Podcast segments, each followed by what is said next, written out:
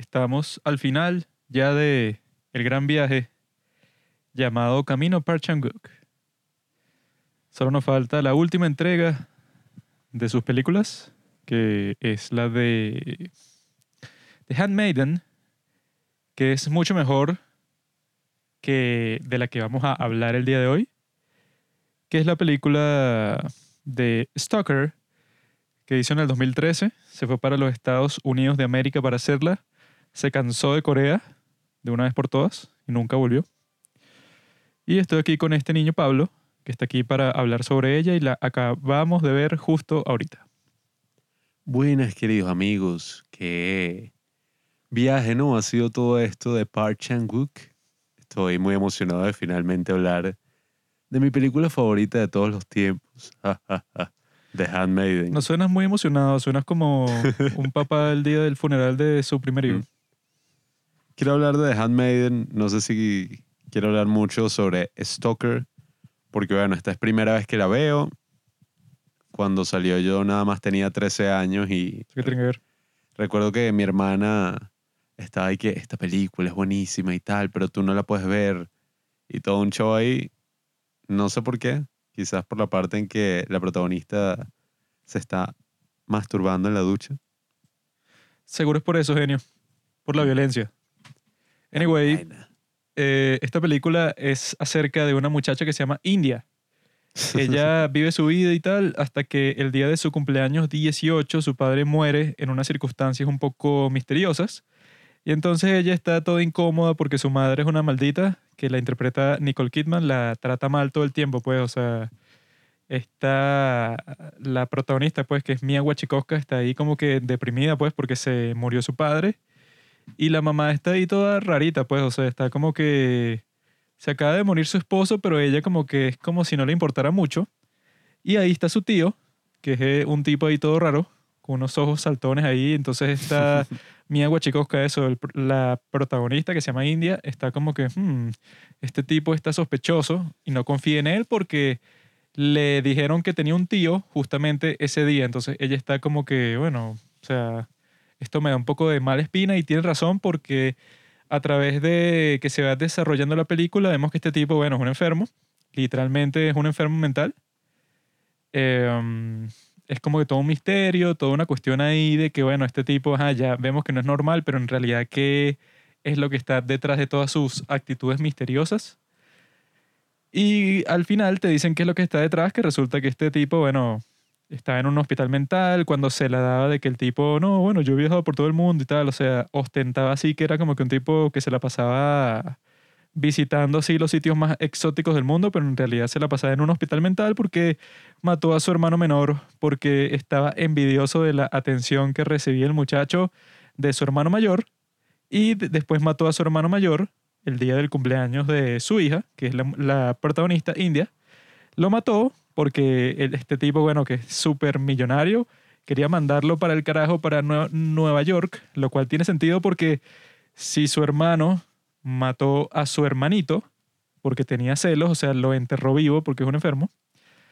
Supuestamente, bueno, si tiene contacto con la hija de este tipo, seguro va a tener celos de ella también y lo va a matar. Pues e- eso, eso habrá sido el razonamiento del personaje que, que se llama Richard. Y Richard, eso, lo matan. Esa es toda la gran revelación de la película. Y eso, o sea, yo creo que esta vez que la vi, que creo que es la tercera vez que la veo, yo lo que pensé es que, como he pensado en otras películas así tipo Sicario, que es como que está esta historia muy interesante, que bueno, que en este caso es la historia de los tres hermanos, Richard, Jonathan y Charlie. Estos tres, bueno, eso pues, o sea, que uno de los hermanos es un psicópata, pero es como que una familia millonaria y tal, entonces tienen como que unas formas distintas de lidiar con esos asuntos, que eso se ve en un montón de películas, pues, o sea, que si tú eres pobre y matas a alguien, bueno, es que la cárcel, la policía, el juicio y tal, pero si eres rico, bueno, es un proceso totalmente distinto, eso como el, el tipo ese Richard, cuando él va a visitar a su hermano en el hospital mental, ya cuando el tipo es adulto, lo que le dicen cuando el tipo llega y que, ah, gracias porque usted donó este edificio a nuestra institución, o sea, que es como que, como tienen tanta plata, bueno, son capaces de echar cualquier cosa rara que pase por debajo de la alfombra, ¿no? Pero eso, pues, o sea, que esta película, al igual eso que el ejemplo que dije de Sicario, la perspectiva en la cual te muestra todo lo que está pasando, al final te hace preguntarte que, ok, está este personaje que se entera de toda esta historia, así al final como que súper abrupto, cuando toda esa historia de que, coño, estos tipos de eso, de un psicópata que nació en esta familia y que le jodió la vida a todos, básicamente, o sea, yo creo que existían muchas formas más entretenidas de contar esa historia, o sea, que eso, pues, que tenernos así, entre comillas, engañados por gran parte de la película, cuando yo creo que eso, pues que el gran twist, que yo creo que fue lo, lo, que pensé también las primeras veces que las vi, pues, o sea, que cuando llega el giro, pues el plot twist, uno está como que, ah, ok, o sea, está interesante, pues, o sea, es como que eh, eso es una gran tragedia y toda esa cuestión que pasa, eh, o sea, te lo presentan de una forma bastante atractiva, pues, o sea, tú estás ahí, conchale, o sea, la, e, ella está como que descubriendo todo poco a poco y se va perturbando poco a poco cuando ve toda la locura que le ocultaron durante toda su vida. Sin embargo, eso pues, o sea, la forma en que tú te relacionas con el personaje de esa India es en función a todo lo que le pasa a ella, pues, o sea, tú nunca la conoces a ella. Cuando te hablan de cuando era feliz, entre comillas, pues, que era como que se iba de, de, de cacería con su papá, hacían un montón de cosas juntos y tal. Entonces tú dices y que si yo lo hubiera conocido entonces y veo el efecto que tiene la muerte de su padre después, quizá hubiera surtido un efecto en mí, no sé, toda esa cuestión que le pasa a eso, pues, pero como tú solo la conoces ya cuando está lidiando con una tragedia completamente nueva, entonces eso a mí no me parece muy interesante de la misma manera que no me pareció muy interesante Sicario, porque pensé eso, pues, o sea, que nos estábamos concentrando en un personaje que comparado con los demás no es tan entretenido, pues. Bueno, esa comparación que tú haces con Sicario también yo creo que se puede hacer desde el punto de vista, podríamos decir, técnico. Porque Sicario, bueno, el cinematógrafo fue Roger Dickens, que es uno de los mejores cinematógrafos de toda la historia.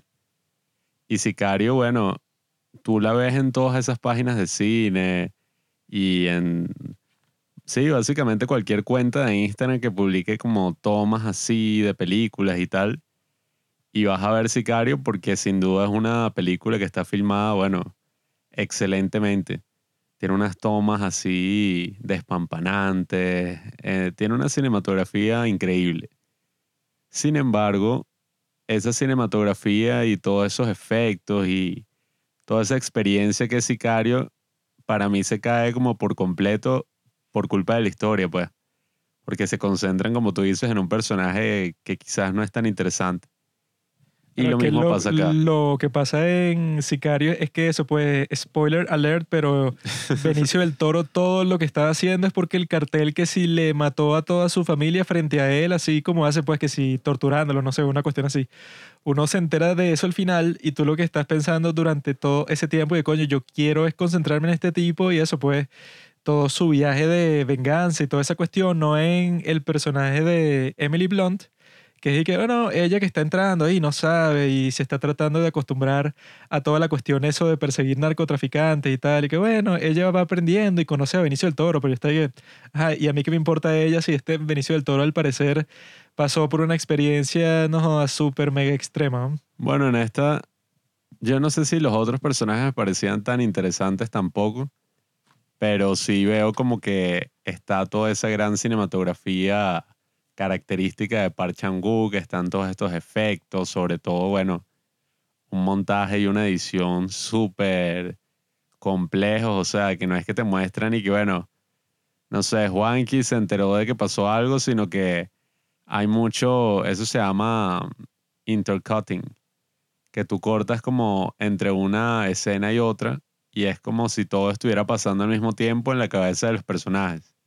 Entonces es como que, bueno, ay, ella se enteró de que este tipo hizo algo malo, pero no es que te muestran eso ya, sino que te muestran eso, pero ella también recuerda como todos los pequeños detalles a lo largo de la historia y todo como ocurre al mismo tiempo en su cabeza, pues. Entonces están todas esas transiciones locas de Park Chan-wook, todas esas cosas así que son como, sí, o sea, su signature, como su estilo. Pero me pasa como sicario en el sentido de que, bueno, no sé si decirlo tan así, pero es como estilo sobre sustancia. O sea, tiene un gran estilo que está súper cool, pero no tiene mucha sustancia. O sea, no me mantiene súper interesado como es el caso de las otras películas de Park Chan-wook. Bueno, es que al parecer en esta Park Chan-wook eso no tuvo tanto control de todo lo que pasaba porque él no escribió el guion, sino que fue un tipo ahí que eso pues ya lo había escrito hace tiempo y este Park Chan-wook entró fue como director y ajá, se trajo a su cinematógrafo y él escogió el tipo que iba a hacer el soundtrack y tal, pero el soundtrack de esta película es que sí una cuestión así música estándar de película dramática de Hollywood, o sea, no tiene nada de especial en lo absoluto. Sí, yo vi que el guion estaba en el año 2010, esta película es del 2013, el guion estaba como en la lista negra así de guiones que tengo entendido, en verdad no he investigado mucho al respecto, pero tengo entendido que esa es como una lista así de que todos estos guiones ya están realizados, pero por alguna razón se han tratado de hacer muchas veces y no han podido realizarse. Eso es como la de, no sé qué, un esquimal en Nueva York, ¿sabes? Que hay como varias historias así que, bueno, este guion siempre se trataba de realizar, no ha podido realizarse, estamos esperando alguien así que tome los riesgos de hacerlo. Y bueno, tengo entendido que este está como en esa lista. Y si es un poco extraño, pues en comparación con las otras películas de Park Chan-wook, esta película tiene como toda un aura de misterio.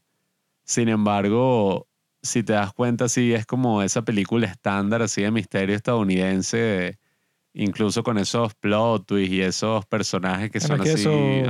Parece el tipo de película en la cual era más como que la idea del guionista y los productores y fue que, bueno, vamos a traer a un director competente que, bueno, que se encargue de que todo, eh, o sea, sobre todo que la filmación y todo salga bastante dinámico, pues, o sea, que sea todo rápido, cómodo y tal.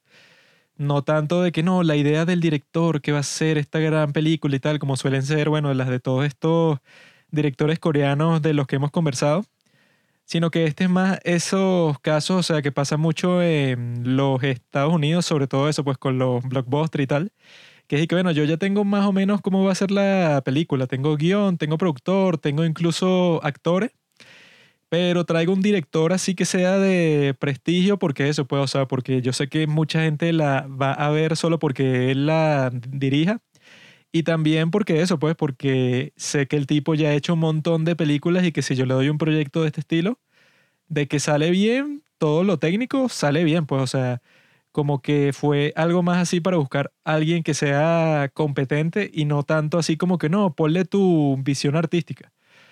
Porque eso, si tú comparas esta con cualquier otra de Park que es como 10 veces más loca, y 10 veces más dinámica eso, que no pasas, no sé, como 3, 4 escenas sin un montaje o sin una conversación toda loca o, o sin una pelea, o sea, él no, se, él no se toma las escenas así como que, ah, bueno, esta es la escena para que fulanito le confiese esto a tal, o sea, él no las ve eso como algo utilitario, como que esto es lo que va a seguir moviendo la historia sino que cada elemento de una escena así de Park siempre es porque él se le ocurren como 100.000 ideas, que si transiciones de edición y se le ocurre, no sé, eh, hacer algo bastante particular con las interpretaciones de, sus actores, que todos siempre tienen como que muy buena química y tal, o sea, él siempre usa a los mismos en cuanto a sus películas coreanas, pero en esta eso, pues, o sea, usa obviamente ningún coreano, o sea, que se siente eso, pues, o sea, que yo no sé si escuché o si leí una entrevista de Park Chan-wook hace varios años que él dijo que eso, que él quedó un poco decepcionado con la experiencia de grabar esta película. O sea, sí le encantó en cuanto a, que pudo trabajar con una de sus actrices preferidas de todos los tiempos, que es Nicole Kidman y tal. O sea, él sí estuvo como que encantado con toda la parte así de eso, pues, o sea, que tuvo que ver con la filmación y con el proceso y que lo trataban bastante bien, o sea, con respeto y tal, porque eso por toda la trayectoria que ya tenía. Pero él quedó un poco insatisfecho con el proyecto final, por eso, pues, o sea, porque él no hizo el guion y que claramente no tuvo control en varios aspectos de la producción y bueno, se nota, pues, o sea, porque la la película no se siente como esa explosión de creatividad que son todas sus otras películas. O sea, solo compara esta con la próxima que vamos a conversar la próxima semana, The Handmaiden. Que esa, cada escena es como que una cuestión así que casi que tú nunca has visto antes, pues en, en, en cuanto a cómo se filma y en cuanto a las cosas que están pasando, como el contenido de la escena en sí, esa de, de Handmaiden, todo lo que pasa y que, ¿qué? Claro, es que falta parte de ese estilo que no solamente tiene Park Chan-wook, sino muchos directores coreanos, que es como ese humor, todas esas escenas así locas, que yo creo que la escena que está más retratada en esta película, un poco con ese estilo, es cuando los dos tocan piano, que son como eso, el tío y Mia Wasikowska, India. Los dos están como tocando piano y se supone que es esta escena así toda seductor y tal.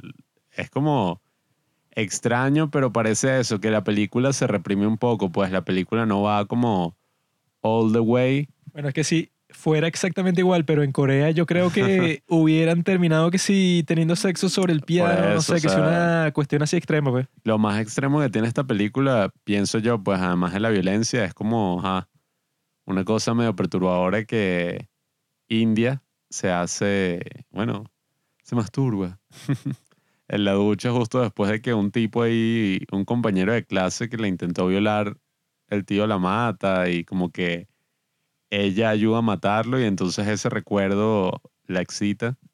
Esa fue la parte con la que yo más me identifiqué en toda la película, porque ¿quién no ha hecho eso? Y en media hora de silencio sí que... Sí, o sea, esa es como la parte así medio loca de la película, pero sí se siente como un guionista que así película gringa, tal, como que, wow, esto sería una locura y tal, pero no va como que, no se compromete con el tono y con la historia en sí, o sea, no se siente, se siente como que, mira, aparece la tía y el tipo la mata porque es un loco y mata a no sé qué quién y mata a la otra, pero no son como cosas muy significativas, pues mata a la tía así y el- que bueno, También el problema es que las cosas empiezan a tener un impacto en ti, o sea, tú las entiendes es cuando viene el giro de la trama. Entonces pareciera como si la película fue hecha primero pensando en el giro y después en todo lo demás y que ajá, cuando la gente vea esto se va a volver loca, se va a sorprender. Y ahí es que va a empezar a tener sentido todo lo que viste antes que tú no sabías por qué carajo este tipo mataba a quien le daba la gana y qué pasó con el papá y toda esa cuestión. Durante la primera hora, los primeros 45 minutos, tú, estás, ok, estoy confundido, no sé qué está pasando y no me importa. O sea, estás ahí como que, ah, será un misterio, pero tampoco es que me importa tanto porque acabo de ver estos personajes. El de Nicole Kidman es una maldita. Este tipo yo no sé ni quién es porque al Mm. parecer es todo falso. Es como Tom Ripley. Mm. Y el de Mia Wasikowska tampoco sé quién es porque solo le estoy viendo cuando está experimentando eso, como que el luto por la muerte de su padre. Entonces, cuando todo empieza como que a cobrar eh, vida, es cuando viene el giro, que es como a los 50 minutos, pues. es que yo sí estaba como interesado al principio por todo el misterio, pero cuando aparece el tipo asesinando como la primera persona, yo ya dije que bueno, o sea, este es un psicópata ahí que está matando gente, pues, ¿qué se le va a hacer? Como que no veía mucho drama, mucho conflicto, sino que bueno, un psicópata ahí que mata gente y eventualmente me imagino que como la tipa ya te ha mostrado que le gustaba la cacería y hay como armas en la casa, eventualmente lo irá a matar, o sea, y ya no le di como mucho, mucho pie a especular ni nada, porque para mí era súper obvio. Y yo creo que es eso, es porque la película como, sobre todo yo lo veo como en el guion, no tanto así en el trabajo de Chan-wook que sí está lacre, sino que veo como que eso, no se termina de comprometer y cae como en el cliché de algunas películas de esa época, o quizás un poquito más atrás, que era como que, berro, este drama así, donde hay un tipo que es el asesino y poco a poco este personaje que es así como medio tontín, se empieza a dar cuenta y que, mira, ay, consigo un cadáver, él en verdad es el asesino, qué locura, y el tipo empieza a actuar como todo psicópata y tal, que hasta el mismo plot twist, o sea, es que bueno, el bicho está loco, wow. O sea, no me pareció como que, berro, qué locura, o sea... Bueno, es wow. que yo creo que lo chimbo y lo que yo estaba pensando de cómo lo haría yo si fuera el escritor del guion, era que yo lo que haría es que me enfocaría es en el personaje de Richard, del padre de la protagonista, porque lo que yo haría eso, pues, o sea, con una película de este estilo para que no dependa de un giro, que son ese bastante cringe, y que espere el giro, va a ser muy impresionante. Sino que yo creo que es más cool que sea así de que tú sabes, ¿verdad? Que el personaje de Richard se murió tal día, ¿no? Entonces tú lo que muestras es ajá, qué fue lo que pasó antes. Y vas mostrando como que todo ese periodo antes de que lo maten. Eso pues, eh, que si el, el tipo con su hija de cacería y tal, cómo se interactúa con su esposa, o sea, que parecía que ya era un matrimonio que estaba como que en las últimas, pues, o sea, que ya no se querían para nada. Va mostrando toda esa cuestión y que la gente sepa eso, pues, o sea, desde el primer minuto que él se va a morir cuando pase tal cosa, ¿no? Entonces tú ya sabes que viene como que una amenaza del lado del hermano de Charlie y ya entiendes cuál era la relación de ellos antes de todo eso y puedes ver cómo cambia, pues, porque lo que hacen en la película es que te cuentan todo eso, pero conversado y ya. O sea, eso, el personaje de Nicole Kidman es como que la que te trata de narrar cómo era toda su vida antes y que, no, yo sé que tú y, eh, tú y tu padre pasaban todo el día de cacería y cuando volvían, bueno, él y yo como que no nos tratábamos bien, pero bueno, así es la vida y que ya era un, un matrimonio que está en, en, las últimas y bueno, tú que nunca quisiste estar conmigo, o sea, te cuenta todo eso, pero tú nunca lo ves, pues entonces ya cuando pasa todo eso, tú terminas percibiendo por lo menos al personaje de India como una fastidiosa, pues. Claro, es que yo no entendí muy bien cuál era como la motivación de este psicópata. ¿Cómo es que se llama? Charlie. Charlie. no sé muy bien cuál era su motivación y que ve a poner el helado en el freezer, dale. Y en el freezer estaba congelada como una vieja ahí que era, bueno, casi que la abuela de esta tipa de India. Y que, ajá, también, ojo, la película también está ambientada en la actualidad, o sea, tienen teléfonos y que bueno, ¿qué pasaría si India lo primero que hace es que llama a la policía y llega la policía y dice que bueno, está dicho a preso, ya, o sea, como que no tiene mucho sentido. Bueno, ella pues. no tendría ninguna razón para no hacerlo, porque ella ni lo conoce, ni le cae bien ni nada. Le empieza a caer bien como en el minuto cuarenta y pico, pero cuando mm. ella ve eso, ¿Por qué no hace un escándalo? ¿Quién sabe? Es que ese es el tema. O sea, la película se presenta como un gran misterio, pero en sí es como que, bueno, es un bicho loco ahí ya y esta tipa que, bueno, también se volvió como medio loca, ¿no? La cuestión es que, claro, yo creí que era, oye, no, esto es algo más profundo. Porque se explora, bueno, cuál es la relación, qué es lo que, eso, pues, o sea, yo creo que lo más profundo es la cuestión de eso de Richard, pues, o sea, la cosa central de la historia debería ser eso, pues, de que él iba a mandar a su hermano para Nueva York, así que sí, con todo pagado, solo para que no estuviera cerca de su hija, porque él tenía miedo que le hiciera algo a su hija, ¿no? Entonces, para en verdad saber todo eso, o sea, para que a mí me interese y me importe porque el tipo está haciendo como que em, todo ese proceso, pues, que, que lo que dice el personaje de Nicole Kidman. Y que bueno, él te quería tanto que él no, que no se hubiera ido para cualquier parte el día de tu cumpleaños si no fuera porque era algo urgente, que en este caso era el día de eso, pues, o sea, que iban a sacar a su hermano del hospital psiquiátrico.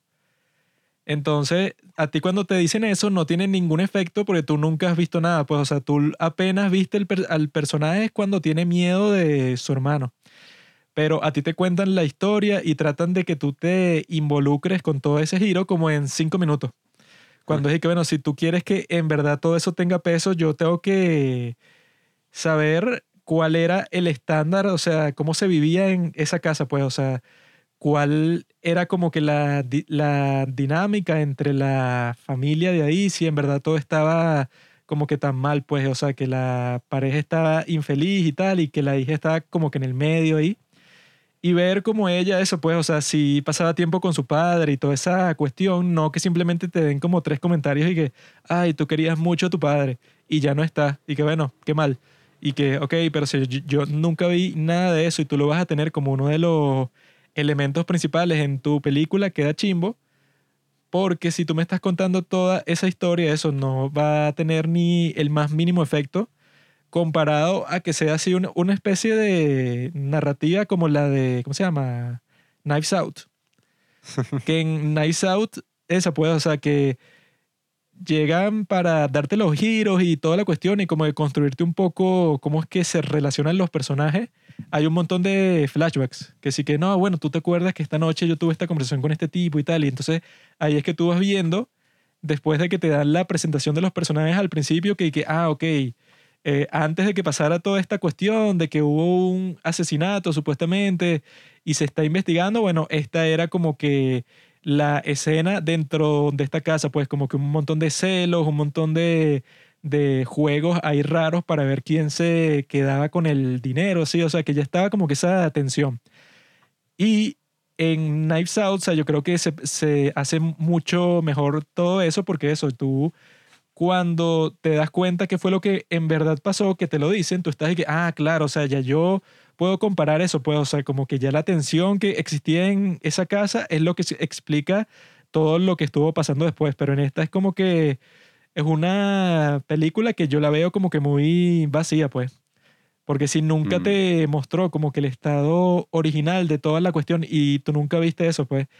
Si tú nunca viste el tiempo en donde algo estaba normal, a ti no te va a importar cuando lo destruyan, pues. No, y bueno, yo pienso que ni siquiera tenía que ser más profundo en cuanto a que no te muestran que el plot twist era esto y lo otro, sino que bueno, ya la película tenía como este aura de misterio, como que bueno, ¿por qué la protagonista, India, hace lo que hace, sobre todo al final? Bueno, yo ahorita viéndola digo porque es una loca, pues, pero probablemente si hubiera sido escrita por Park Chan-wook, hubiera sido escrita por alguien más así talentoso, qué sé yo, la película hubiera basado como que su conflicto en algo así más palpable, ¿sabes? Como, no, es que ella en verdad se sentía sola, se sentía atrapada, este fue como su momento de liberación, o incluso eso que pasó, ese flash o ese mega plot twist ahí de los hermanos, quizás te hubiera mostrado como que no, pero el bicho del otro Richard también era medio culpable, porque él también como que trató a su hermano de la mierda, o sea, algo así, pero al final, como que a la hora del té, la película es y que no, bueno, un bicho ahí que estaba loco y nada, o sea, mató unas cuantas personas, hizo unas locuras ahí, la tipa también se volvió medio loca y nada, eventualmente la terminó matando y, ¿sabes? O sea, no es como que termina cayendo como en esos mismos clichés de las películas así de misterio y que, wow, está pasando algo raro, tal. Ah, no, bueno, sí, el que tú creías que era el asesino, sí, o sea, era el asesino y nada, o sea, lo mataron y fue como una experiencia así como que, wow, qué suspenso. Pero en verdad, o sea, no es tan efectiva en lo que hace. Pues yo estoy como 100% seguro que si hubiera sido hecha completamente por Park Chan-wook, hubiera sido como una película más interesante y hubiera tenido esa perspectiva de la protagonista, pues esa perspectiva femenina más marcada, pienso yo. Bueno, es que yo creo que lo que da lástima es que la historia yo creo que está bastante chévere, pues, o sea, tiene como que intriga y tal, y cosas escondidas, y estos personajes que podrían haber sido presentados como que mucho más interesantes, pero yo creo que escogieron que si la forma más aburrida y más seca de contarla de todas las posibles, porque solo no voy a decir exactamente eso para no spoilear The Handmaiden, pero eso solo recuerda la forma en que estructuran la historia en The Handmaiden, Ah, que es y que bueno, es una cuestión como que intrincada, pero que si no lo hubieran hecho de esa forma, no tiene casi que ningún efecto, pues, o sea, porque tú simplemente vas viendo las cosas como se revelan y ya, y eso como que no tiene mucho efecto en Es ti, que si porque de, no hay como que eso, ninguna construcción previa. Si hablas de Knives Out, de Handmaiden, bueno, eso no es un plot twist, eso es ya hay que, bueno, cómo cambiar todas las expectativas de la audiencia de un momento a otro, que yo creo que esas cosas son más interesantes, porque hay veces que las películas y que la revelación final. Ah, entonces este tipo en verdad era el culpable y todo lo que uno vio, uno estaba engañado, wow, qué locura, pero a la larga las cosas como que en la vida nunca suelen ser tan fáciles, pues, y hay películas, claro, si es una película de detectives así sencillita o un thriller o algo así que en verdad te revela como algo y es una experiencia ahí más para ir al cine y pasar un buen rato, está bien. Pero claro, si ya la película uno la considera como arte y quieres tener una experiencia así duradera y que se quede contigo mucho tiempo, yo creo que las películas en verdad te deberían dejar como el misterio más, oye, más abierto, como que bueno, digamos, este tipo mató a todo este gentío, pero la razón no es que el bicho era un psicópata, pues el Michael Myers así de Halloween. Era un loco, de niño mató a una persona, lo metieron a un psiquiátrico y al parecer en el psiquiátrico no hicieron nada, sino que bueno, el bicho siguió siendo el mismo psicópata, no sé, 20 años después, 25 años después, o sea, tan así que el mismo día que lo liberan va y mata al hermano, o sea... Bueno, es que yo creo que eso, pues, o sea, la parte así como que más trágica de la historia sería eso, pues, cuando él mata a Richard. Pero en esta es y que, coño, lo mató. O sea, como que tú te preguntas y que, ajá, y no, o sea, la policía de mierda de ese sitio no piensa y que, ajá, ¿quién más va a ser el sospechoso? O sea, y así tú quemes el cuerpo y toda esa cuestión y que, ah, mira, él fue a buscar a su hermano ese mismo día, ¿no? Y entonces él como que le compró un carro y toda la cuestión y se lo dio y de repente él se murió y al hermano no le pasó nada o sea, es como que cualquier persona, y bueno, él debería haber sido el sospechoso principal, ¿no? Oh, Porque además de eso, era un tipo millonario. Pero es que no, bueno, eh, ay, tu papá murió y no dicen nada de eso hasta, hasta casi al final que tú dices y que, bueno, una muerte así tan improvisada, así, eso, alguna evidencia queda de ese acto, a juro, pues, o sea, que si no, y bueno, tu esposa y tu hija están en tu casa saben que tú te fuiste a buscar a tu hermano y cuando vuelve, vuelve tu hermano, pero no vuelves tú. Entonces es como que, bueno, ¿qué pasó, weón? O sea, como que no se refieren a eso en lo absoluto. Y que eso, pues, o sea, yo creo que sí tenían como que una buena dinámica y todos esos personajes yo creo que se pudieron haber estructurado como que en una construcción así súper, em, así de estilo Park Chan-wook pero ese guionista yo creo que es un perdedor, pues. O sea, ese, ese es el, el problema principal. Sí, o sea, eso es lo que para mí es un deal breaker. O sea, rompe como que mi conexión con la película. Sobre todo, como te digo, esa escena en que mata a la tía. Ya ahí era como que, bueno, ya ahí cortaste todo el suspenso, ¿no? Porque ya estableciste que dicho es un asesino. Está dispuesto a matar a su tía, aparentemente. Y sí, o sea, no sé cómo carajo tú llegas a un motel, matas a una persona, te la llevas en tu carro, la entierras en tu propiedad y nadie hace ninguna pregunta. No, bueno. que eso, pues la tía, ¿verdad? Ella sabe que este tipo, ella sí sabe toda la historia real, ¿no? Que este enfermo mató a su hermano. Y ella sabe que él salió y ella sabe que el tipo ese Richard está muerto. Entonces ella no cuando, cuando dice que, no, mira, tú, eh, vamos a tener una charla después, ah, pero si no me dejas quedarme, tendré que esperar para decirte que, bueno, si es algo tan urgente como que tú vas a dejar a tu sobrina con un asesino en, en su casa, eh, eso es falso que la tipa le habrá dado el teléfono para después llamarla desde su hotel y tal. O sea, eso es como que muy conveniente para el asesino dentro de la película. O sea, porque yo creo que esa, esa tipa, o sea, que se veía eso, pues como que se preocupó bastante cuando vio y que, ya, ¿qué hace este tipo aquí? Y ella sabe que ese tipo es un psicópata y lo dejó quedarse con su sobrino. O sea, es como que demasiado conveniente para que la historia prosiga.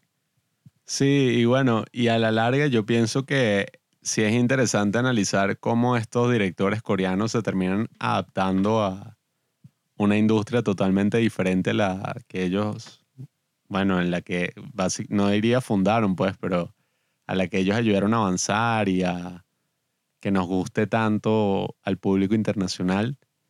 Porque claro, esta es como el debut internacional de Park Chan-wook. Está el debut internacional de Bong Joon-ho, que ya lo comentamos aquí en el podcast, que es Snowpiercer que coye, esa película sí, bueno, esa sí vale la pena, esa sí es buenísima 100%. Yo no sé qué le pasó a Park porque en esa Bon, bon, bon el tipo sí le dieron control de todo, pues el tipo hizo el guion, el tipo tuvo control de eso, de la construcción de todos los sets, que, que fue que sí la tarea más compleja y tal. el tipo le dieron el control de todo y por eso es que Snowpiercer, o sea, es 10 mil trillones Sí, de veces sea- mejor que esta de Stoker. Snowpiercer sí es una obra maestra y bueno, por ahí también hubo otro debut porque todo eso fue como más o menos en la misma época de el director Jin Ji Woon, no sé, no recuerdo muy bien ahorita el nombre, pero es el director de I Saw the Devil y que también hizo A Tale of Two Sisters, A Bittersweet Life. También podría más o menos entrar como en ese grupo así de, No, no entra. de directores famosos coreanos. No, no entra. Lee Chandong creo que nunca haría una película así en Estados Unidos, no tiene la pinta. Bueno, es que también hay directores así que hay veces que simplemente se lanzan con una película así, no sé, para explorar, porque así tiene este Alfonso Cuarón unas películas todas raras que también se ve que fue que, mira, tenemos el guion, tenemos ya toda la producción, nos falta un director y tú eres director y dicen que eres bueno, así que dirige ya. Bueno, en el caso de Alfonso Cuarón, esas así primeritas era porque, que, claro, el bicho ya se está metiendo en la industria, está avanzando, tal. No sé si precisamente estos directores tenían esa intención, pero sí tiene pinta como que, oye, porque ese es como el sueño, ¿no? Así que, que se piensa. Seguro le ofrecieron un poco de plata. Bueno, el director este que te digo de I Saw the Devil hizo una película que yo no tenía ni idea que había sido realizada por un director así coreano tal, que es y que The Last Stand, creo que se llama, con Arnold Schwarzenegger y Johnny Knoxville. Que era una película así que no... Suena el, fina. el bicho es un sheriff y hay como una vaina y unos... el- Ah, bueno, esa también entra entre las películas coreanas. O sea, Ese se yo recuerdo- Domingo de Drama. Ese yo le vi en su momento y que, eh, qué mierda. Y después vi como que ya va, este director fue el que la hizo. O sea, Y cambiaste de opinión, ¿no, Poser? Cuando viste que lo hizo en no, coreano. no, o sea, ve que fue y que, ¿qué es esto? El bicho hizo estas mega películas en Corea y de repente va a Estados Unidos y saca esta mierda. Bueno, es como el caso ese de que Emanuel Lubezki fue el que hizo la cinematografía del gato en el sombrero, pues, o sea, siempre hay cosas que estos cineastas prefieren olvidar porque también es eso, pues así, a ti te ofrecen un montón de plata por hacer cine, así no sea la gran cosa, tú dices y que bueno, qué fino, ¿no? O sea, yo, yo soy Park Chan-wook, así que puede ser que todas tus películas sean como que arte refinado y tal, pero si a ti te dicen y que mira, eh, vente para acá, para los Estados Unidos, para hacer una película con Nicole Kidman aquí, con eso, con este gran estudio y tal, el tipo, bueno, depende del dinero, yo también me activo. Mira, aquí tengo ya papel en mano, tengo, ajá, The Last Stand, Arnold Schwarzenegger, tal, también fue del año 2013, al igual que esta. Y creo que Snowpiercer también fue del 2013, ¿no? El 2013 pasó algo raro. Y sí, o sea, el director se llama Kim Ji-woon, que fue el mismo que hizo ajá, todas estas películas después. Ajá, sí, I Saw the Devil, A Tale of Two Sisters. Ah, bueno, eh, The Good, The Bad and The Weird, El Bueno, El Malo y El Raro, que ese también es como famoso en Corea, pero sí. En fin, la cuestión es que estos tres directores hicieron como su debut en el mismo año en Estados Unidos. Y ahí tú puedes ver como la gran variedad, no solo de estilos, sino bueno, no sé, de adaptabilidad quizá, que es y que bueno, este tipo hace una con Schwarzenegger que fue ahí como mala, o sea, yo recuerdo que yo la vi y yo dije que bueno, ¿qué es esto? O sea, una película mala cualquiera que uno vería sí en la televisión y después Schwarzenegger que nunca ha hecho una película mala, mi bro. Deberías ver todas las últimas que he hecho. y bueno, este pana, Park Chan-wook, que como que bueno, How dare you! hizo un buen esfuerzo, la película quedó como fina, o sea, quedó interesante, pero no lo termina de lograr. Y bueno, Bong Joon-ho, que sí, bueno, hizo que sí una obra maestra así con mega actores, una mega producción que fue tan influyente que terminó sacando que sí una serie, no sé, es de HBO, creo. Mala no sé. idea. Terminaron sacando una serie, terminó Esa siendo serie se ve mala, ¿no? Sí, se ve como una mierda. Sobre todo por el hecho de que si en la película ya pasaron por todo el tren y toda esa vaina, no creo que la, que la serie tenga mucho suspenso cuando dije, bueno, yo ya sé lo que está pasando. También querían sacar una serie de Parasite. Nunca entendí. Y que Dice Adam que McKay, él está en Netflix con esa vaina, ya está mm, acordado. No sé qué terminó pasando con eso. Fue como en el, en el 2019. así. Bon Joon-ho es un capitalista salvaje. Y se hace cualquier cosa por dinero. La estaba haciendo con el bicho ese Adam McKay, creo que se llama. Solo Adam. miren Okja. Bueno, la conclusión de este episodio es esa, pues que es- entre estos tres directores todos tienen una película mala, excepto mi gran amigo Lee Chandong, que es el mejor. Este Won Juno tiene la basura de Okja, que es una porquería en todo sentido. Mm. Este Park Chan-wook se puso a inventar hacer esta de Stalker cuando el guion era una porquería. En cambio, Lee Chandong, todo lo que toca se convierte en oro. Es como el rey Midas. Así que amigos, estén pendientes porque el sábado 25 de septiembre vamos a estar hablando con nuestra amiga Flor Castillo en un live que vamos a hacer por Instagram hablando sobre este gran hombre, Lee Chandong, porque él se ganó el premio. Él en, este podio, él está de número uno y los otros dos perdedores que se le dan de que son mejores están debajo, porque son unos codiciosos y se fueron a los Estados Unidos sin tener lealtad a su país natal, Corea. Ya saben amigos, nunca se dejen comprar. Siempre sean independientes como los padres del cine que hacen todo gratis y vi- viven en la calle. Gracias por escuchar Los Padres del Cine. Síguenos en Instagram en arroba los padres del cine para enterarte de los nuevos capítulos que iremos publicando. Si nos escuchas por Apple Podcast, déjanos una reseña. Si no, disfruta escuchándonos en todas las aplicaciones por las que puedas descargar podcast.